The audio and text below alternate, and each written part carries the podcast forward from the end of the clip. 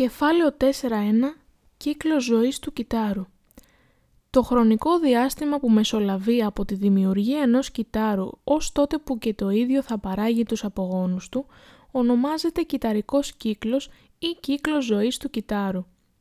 Τον κύκλο αυτό, αν και αποτελεί μια συνεχή διαδοχή γεγονότων, τον χωρίζουμε σε δύο φάσεις, στη μεσόφαση και στη μυτοτική διαίρεση ή μύτωση, προκειμένου να τον περιγράψουμε και να τον μελετήσουμε καλύτερα. Η μεσόφαση παρεμβάλλεται σε δύο διαδοχικές μυτοτικές διαιρέσεις και αντιπροσωπεύει το 90% έως 95% της διάρκειας του κυταρικού κύκλου. Τα κύτταρα κατά τη διάρκεια της φαίνεται να αδρανούν γιατί δεν παρατηρούνται έντονα κινητικά φαινόμενα στο χώρο του πυρήνα. Στην πραγματικότητα όμως αποτελεί αφενός περίοδο αύξησης του όγκου του κυτάρου και αφετέρου περίοδο προετοιμασίας του κυτάρου για την επικείμενη διαίρεσή του.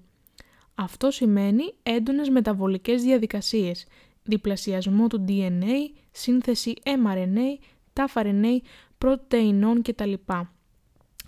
Η μεσόφαση υποδιαιρείται στα στάδια G1, S και G2. Στο στάδιο G1 που είναι το μεγαλύτερο σε διάρκεια, γίνεται η βιοσύνθεση mRNA, ταφ-RNA, ριβοσωμάτων και πρωτεϊνών, δομικών και λειτουργικών. Παράλληλα, εξίσου έντονη είναι και η αναπνοή του κυτάρου ώστε να καλύψει τις αυξημένες ενεργειακές ανάγκες αυτής της περίοδου. Στο στάδιο S, που είναι το μικρότερο σε διάρκεια, γίνεται ο αυτοδιπλασιασμός του γενετικού υλικού.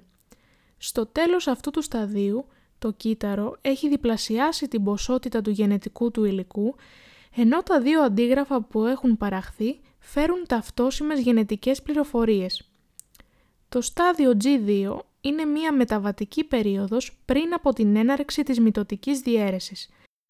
Στη διάρκεια της, τα μυτοχόνδρια, οι χλωροπλάστες και το κεντροσωμάτιο, στα ζωικά κύτταρα, διαιρούνται τα χρωμοσώματα δεν μπορούν ακόμη να γίνουν ορατά ως μεμονωμένες δομές, γιατί η χρωματίνη που τα συνιστά δεν έχει ακόμη συμπυκνωθεί στο μέγιστο βαθμό.